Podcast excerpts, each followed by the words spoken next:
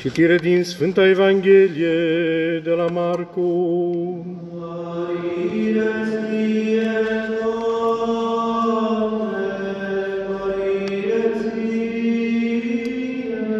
Să luăm aminte. În vremea ce a intrat iarăși Iisus în Capernaum, după câteva zile, și s-a auzit că este în casă, și îndată s-au adunat așa de mulți, că nu mai puteau încăpea nici pe locul dinaintea ușii, iar dânsul le grăia cuvântul lui Dumnezeu. Și au venit la dânsul aducând un slăbănoc pe care îl purtau patru inși, dar neputând ei să se apropie de dânsul din pricina mulțimii, au desfăcut acoperișul casei unde era Isus și prin spărtură au coborât patul în care zăcea slăbănogul. Atunci, văzând credința lor, Iisus a zis slăbănogului, Fiule, iartă-ți se ție păcatele tale. Dar unii dintre cărturarii care erau acolo de față cugetau în inimile lor, de ce grăiește acesta astfel de blasfemii? Cine poate să ierte păcatele decât numai singur Dumnezeu? Însă Iisus, cunoscând îndată în spiritul său că așa gândeau ei în sinea lor, le-a zis, De ce cugetați acestea în inimile voastre? Ce este mai lesne? A zice slăbănogului, iartă-ți se ție păcatele tale, sau a zice, scoală-te, ia-ți patul tău și umblă. Dar ca să știți că Fiul omului are putere pe pământ să ierte păcatele, a zis slăbănogului, ție-ți poruncesc, scoală-te, ia-ți patul tău și mergi la casa ta. Și s-a sculat îndată și luându-și patul a ieșit în afară, înaintea tuturor, încât toți erau uimiți și îl preamăreau pe Dumnezeu zicând, Niciodată n-am văzut așa ceva.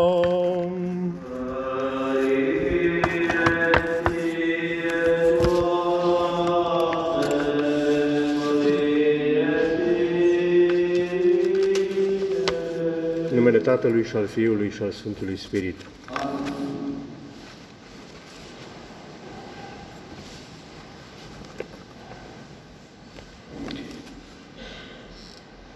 Iubiți credincioși, de multe ori ne-am oprit împreună asupra acestei Evanghelii, fie în versiunea ascultată astăzi de la Marcu, fie în cea de la cea paralelă,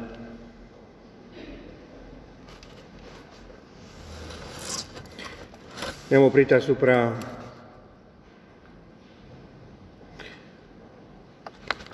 brancardierilor spirituali, cu altă ocazie, a celor care ridică peste acest personaj atât de fidel însoțitor al lui Isus, mulțimea. Mulțimea care, sigur, în componența ei, în detaliu, e alcătuită din oameni bine intenționați. Dar în ansamblu ei devine personaj negativ care, deși stă aproape de Isus, deopotrivă împiedică accesul la Isus. Aduceți-vă aminte bunoară de Zaheu, care din pricina mulțimii tot așa nu putea să vadă, să-L vadă pe Isus. Ne-am oprit asupra, cu altă ocazie, asupra credinței. Credinței care nu poate să fie limitată, circumscrisă zonei privatului. E treaba mea și a lui Dumnezeu. Datorită credinței lor văzute de Isus, slăbănogul a fost iertat, respectiv vindecat. Ne-am oprit asupra libertății, a temerarității de a-L judeca pe Dumnezeu și deopotrivă de a nega evidența. Vezi și cu toate astea negi. Și câte și mai câte. Și mă gândeam la acest paradox să ajungi să spui, să formulezi că nu mai este loc aproape de Dumnezeu.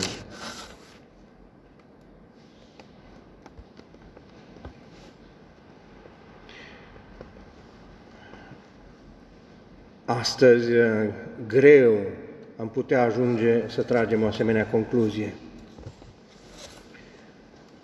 Ar ajunge să ne uităm și la cei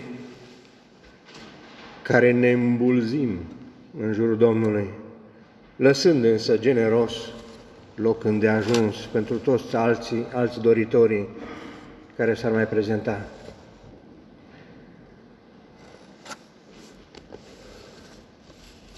Și mă gândeam la câte pretexte sau motive se aduc, se invocă pentru a justifica depărtarea de Dumnezeu. Și unele pot avea un temei solid în trecut. Pe unii va fi îndepărtat de Dumnezeu, de biserică, o experiență negativă avută de mici, de copii. Pe alții, poate un cuvânt urât auzit de la cineva care merge la biserică, care se zice de-al lui Dumnezeu. Atitudinea arogantă a unui așa zis practicant, care abia întors de la biserică, prin limbajul și comportamentul pe care îl are, nu denotă, nu lasă să transpară nimic dintre ale lui Dumnezeu. Dintre ale lui Dumnezeu cu care tocmai s-a hrănit, s-a întâlnit, s-a unit. Și toate acestea devin obstacole pentru întâlnirea cu Hristos. Și fiecare poate continua, poate din propria experiență, să completeze această listă de obstacole. Dar a ne limita la diagnosticarea, la recunoașterea acestor obstacole, nu sporește credința, nu sporește prezența și nu sporește locul în jurul lui Dumnezeu. Și Evanghelia de astăzi este o chemare, este un imperativ, de fapt, la a găsi noi mijloace, la a găsi noi căi spre a-i apropia pe ceilalți de Domnul, spre a-i aduce pe ceilalți la Domnul, spre a-i ajuta să nu mai învoce ca pretext al lipsei de răspuns astăzi dat lui Dumnezeu ceva din trecut. Eu astăzi nu răspund pentru că preotul din China, preotul din Belgia, pentru că biserica din Germania, pentru că papa, și toate astea sunt obstacole, sunt justificări pentru a nu da eu astăzi răspuns Domnului, pentru a nu fi eu prezent astăzi în fața Domnului. Dar îmi conferă oarecum adăpostul din care să pot judeca, arunca sentințe,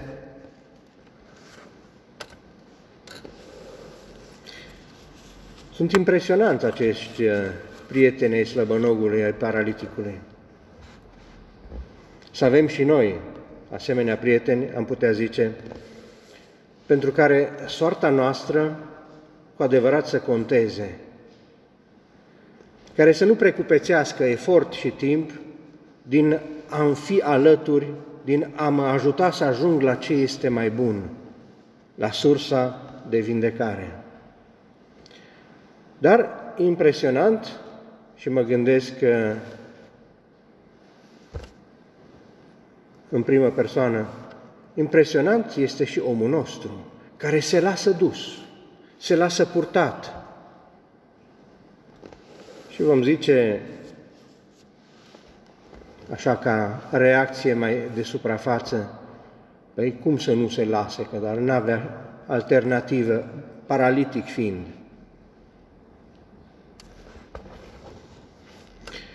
Omul nostru se încrede. Se încrede să fie dus de ceilalți, ridicat, coborât prin acoperiș, o întreagă aventură. A te lăsa dus, a te lăsa purtat, ridicat, coborât, întors. Câți dintre noi, de fapt, astăzi admitem lucrul ăsta? Atunci când alții, bineînțeles că nu ne considerăm, nu ne recunoaștem paralitici slăbănogi, dar când din afară, poate de la cei mai apropiați, și cu atât mai rău de la cei mai apropiați, ni se atrage atenția, ni se propune un lucru bun, ni se face o corecție spre bine, nu spre umilire, ni se oferă un ajutor alternativ, după ce toate cele încercate până atunci au dat greș. Și cu toate astea ne împotrivim, îndărătnici, punând călcâiele în față. Nu ne lăsăm duși, nici de sub braț, nici de nas. Eu știu mai bine. Asta o facem cu ceilalți și o facem cu Domnul. A te lăsa dus, a te încrede, este proba de foc a așa zisei noastre credințe. Și spun asta pentru că niciunul de aici cred că nu facem parte separată, bună oră, la recitarea crezului. Să zicem, nu cred. Nici măcar în discuțiile din afara bisericii nu ne declarăm necredincioși. Dar în ce măsură această credință declarată are partea ei astăzi de încredințare? Cred, dar nu mă încred în cineva, altcineva decât mine. Și unde duce acest transport, această purtare a slăbănogului? Duce, de fapt, la un uh, deznodământ neprogramat, nevizat. Ideea era să-l ducă la Isus pentru a fi eliberat, vindecat de paralizie, de slăbănogeală. Și dusul ăsta sfârșește în uh, iertare. Ore, dacă am fi fost prezenți fizic, n-am fi permis măcar, măcar unei întrebări în sinea noastră. Zice, omul ăsta a venit pentru altceva, Doamne. Poate că n-ai, n-ai fost atent. Și Iisus îi iartă păcatele. O iertare a celor făcute, asta este iertarea din partea lui Dumnezeu, cea care într-adevăr vindecă, eliberează, dezleagă, îl repune pe picioare. Asta este din partea lui Dumnezeu. Un altă, o altă poveste este cum primim, vezi, a te lăsa dus, a te lăsa îmbogățit, a te lăsa vindecat. Cum primim darul iertării? Pentru că din partea lui Dumnezeu acest dar vizează atât răul făcut de noi, cât și răul încasat de noi. Nu ne gândim atunci când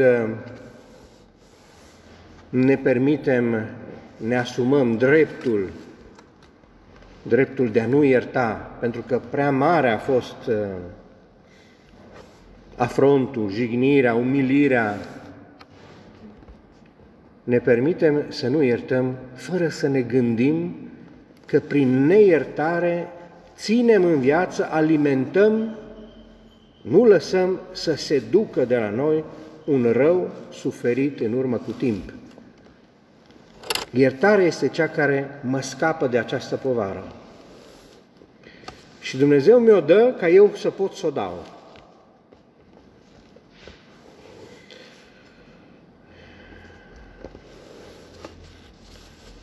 Un lucru semnificativ este că oamenii noștri ar fi putut încerca o pătrundere, eu știu, pe altă cale, Ori depășirea obstacolului care împiedică accesul la Isus nu se face pe orizontală, se face pe verticală. Nu cu mijloace sociale, pentru că acestea le pun la dispoziție în concurență neloială cu noi, cu biserica, le pun la dispoziție și toate celelalte organisme, organizații specializate în mijloace sociale, dar care nu au un program în intenție, nici măcar secundar, apropierea nevoiașului de Dumnezeu.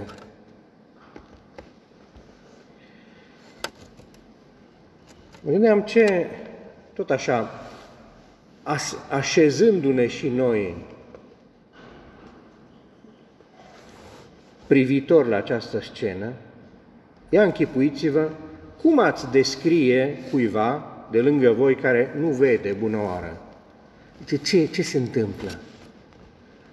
Deci toată scena în care mulțimea, cei patru care îl ridică, descoperă, fac gaură în acoperiș, îl coboară în fața lui Isus, Isus care zice, privind la credința lor, iertate sunt păcatele.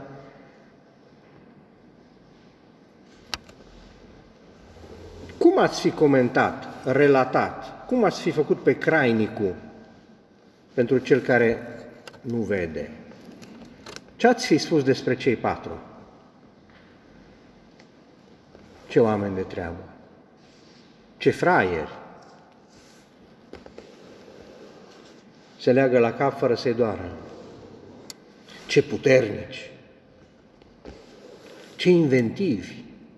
Ce devotați prieteni să facă o asemenea. Noi poate am fi zis, doamne, nu se poate, rabdă. Ai răbdat o viață, mai rabdă mai departe. Nu se poate, e închis. Și asta se întâmplă de obicei când dăm de greu pentru noi. Dar rămite când e vorba de altcineva în joc, de interesul altcuiva și nu interesul material, ci interesul spiritual, interesul vital. Asta este ce vedem noi și ce relatăm noi, ce vede Isus în această scenă. Nu spune Evanghelia, văzând Isus uh, dragostea lor, sau pre...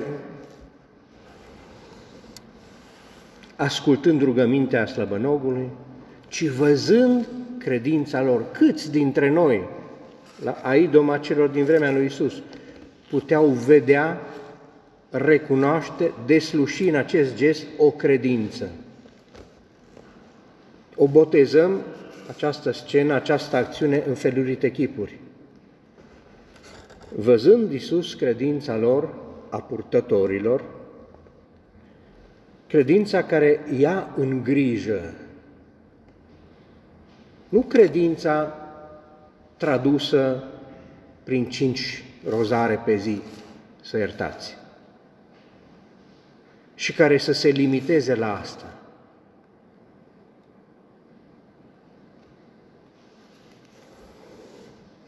O credință care ia în grijă durerea celuilalt, și speranța celuilalt. Îmi pasă. Oare ce vede Iisus, să iertați, astăzi, acum, ce vede Iisus, cel care vede dincolo de ce văd ceilalți și dincolo de ce vrem noi să vedem la noi, oare ce vede Iisus astăzi la venirea noastră în fața Lui? Ce vede pe dinăuntru? Ce ne mână.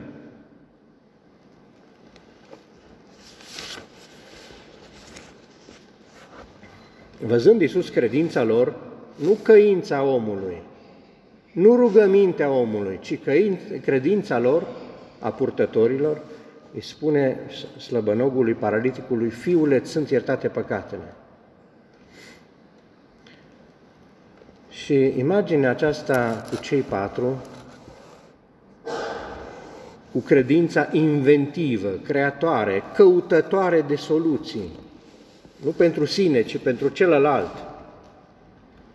Este credința care refuză să se identifice cu replica lui Cain.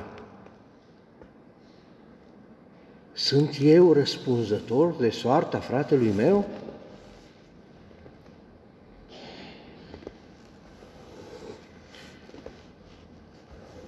Sunt responsabil de viața fratelui meu, de viața veșnică a fratelui meu. Și este sugestivă imaginea aceasta celor patru pentru prezent, pentru felul în care trebuie să aibă loc o reformare nu a pilaștrilor vizibili ai templului, ai bisericii, ci o reformare, o reînnoire, o reașezare, o redispunere a pietrelor vii care alcătuiesc biserica. Pentru a face mai eficientă întâlnirea cu Hristos. Noi putem trece prin biserică, rămâne o oră și să treacă pe lângă noi ora asta fără să lase amprentă, fără să schimbe cu ceva ziua de mâine. Nu doar întâlnirea fiecăruia, a mea, a ta, ci întâlnirea celor de lângă mine trebuie să capete un alt pas, un alt ritm. Cum poate fi ajutată întâlnirea cu Domnul a celui de lângă mine prin credința mea? Aduceți-vă aminte, săptămâna trecută era Evanghelia, îi spuneam, printre alte lucruri, Evanghelia găsirilor. Iisus l-a găsit pe Filip. Filip l-a găsit pe Natanael și a spus, uite, l-am găsit pe cel pe care, despre care scriu prorocii. Și Natanael zice, poate veni ceva bun din Nazaret? În ce fel astăzi credința mea dă răspunsul lui Filip către Natanael, vino și vezi.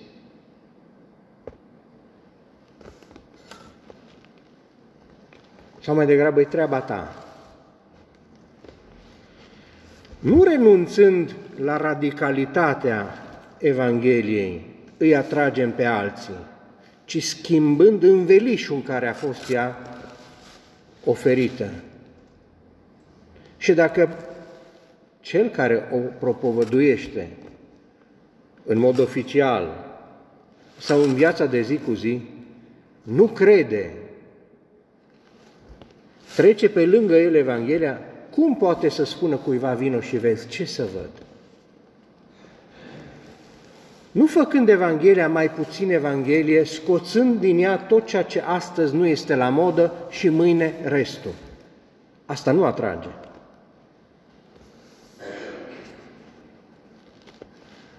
Sunt două cuvinte, două, doi termeni care niciodată nu se referă la altcineva decât la Dumnezeu în Scriptură. A ierta și a crea. Totdeauna creatul și iertatul sunt atributul lui Dumnezeu. De aceea murmură fariseii. Cum poate unul să ierte decât Dumnezeu poate ierta? Și aveau toate semnele și suntem la începutul Evangheliei lui Marcu și se vor înmulți semnele și tot vor continua să ceară semn. Mai fă un semn. Ca și copilul, încă o dată, încă o dată, numai o dată. Zice, ați, ați avut semne și tot nu credeți. Tot negați evidența. Și câte semne sunt în viața noastră, câte chemări, câte indicii, indicatoare de drum și totuși nu ne lăsăm duși.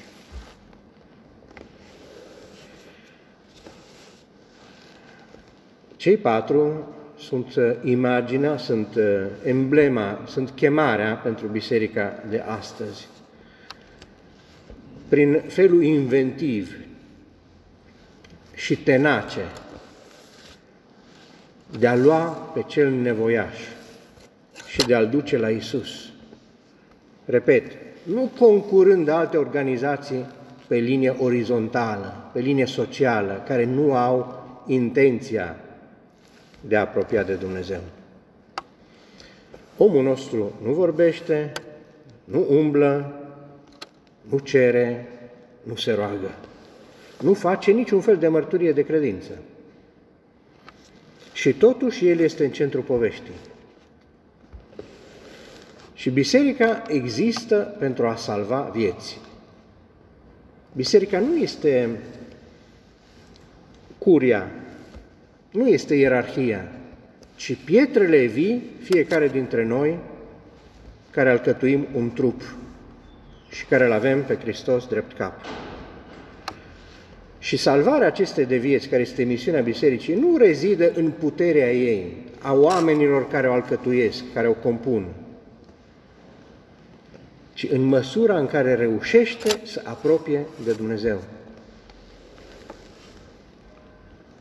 Și poate că o imagine a acestei anchilozări, care are nevoie de reformare, de schimbare, o avem, o putem avea, ne povestea un, un preot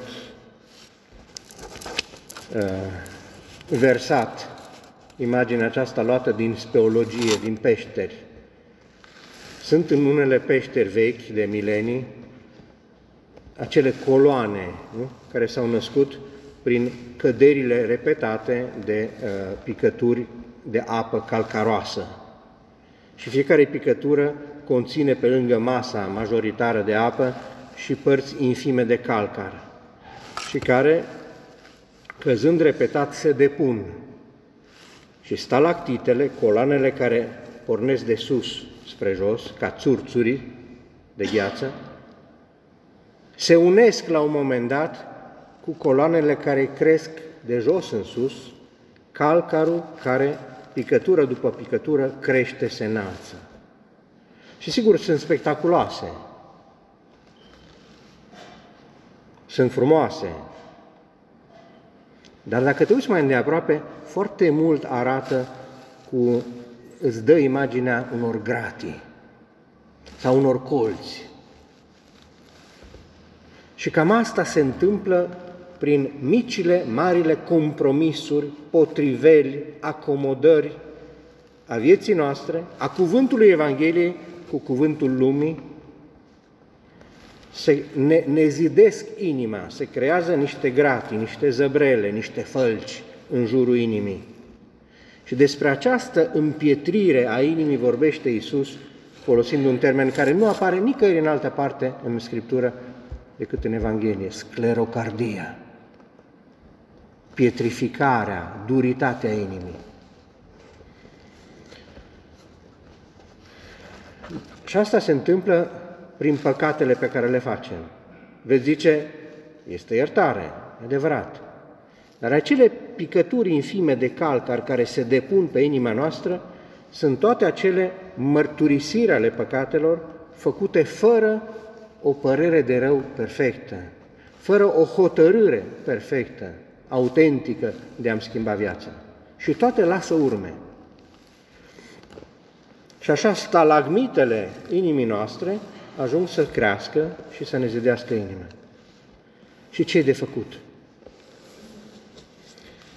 Eu, cu de la mine putere, nu pot elimina piatra care se depune pe inima mea cu voința, pentru că a intrat în voința mea și de fapt de asta ne plângem toți.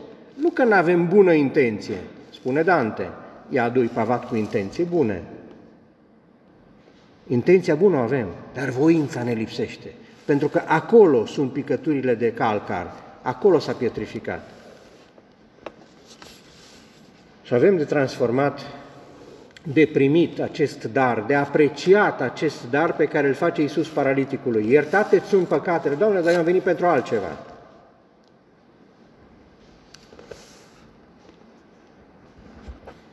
Este darul răscumpărării adusă de Hristos și care se manifestă prin excelență prin, în taina pocăinței. Și avem de transformat remușcările care ne pot veni, jenele, nehotărârile le avem de transformat a idoma celor care astăzi asistă la scena din Evanghelie. Ce au făcut? Au izbucnit în laudă și în mulțumire. văzând ce putere pune la dispoziția omului Dumnezeu. Și avem puterea, dacă o primim, puterea de a ierta. Și asta înseamnă puterea de a ne elibera și de a le elibera pe celălalt. De aceea, să-i cerem astăzi Domnului acest dar. Credința noastră, trăirea noastră, căutarea noastră de Domnul să invite pe ceilalți, să ridice pe ceilalți peste obstacolele sau pretextele invocate pentru a rămâne departe de Dumnezeu până astăzi. Amin. Să zicem, Domnul, din Duhul și din Duhul de Dumnezeu, să zice, Doamne, atunci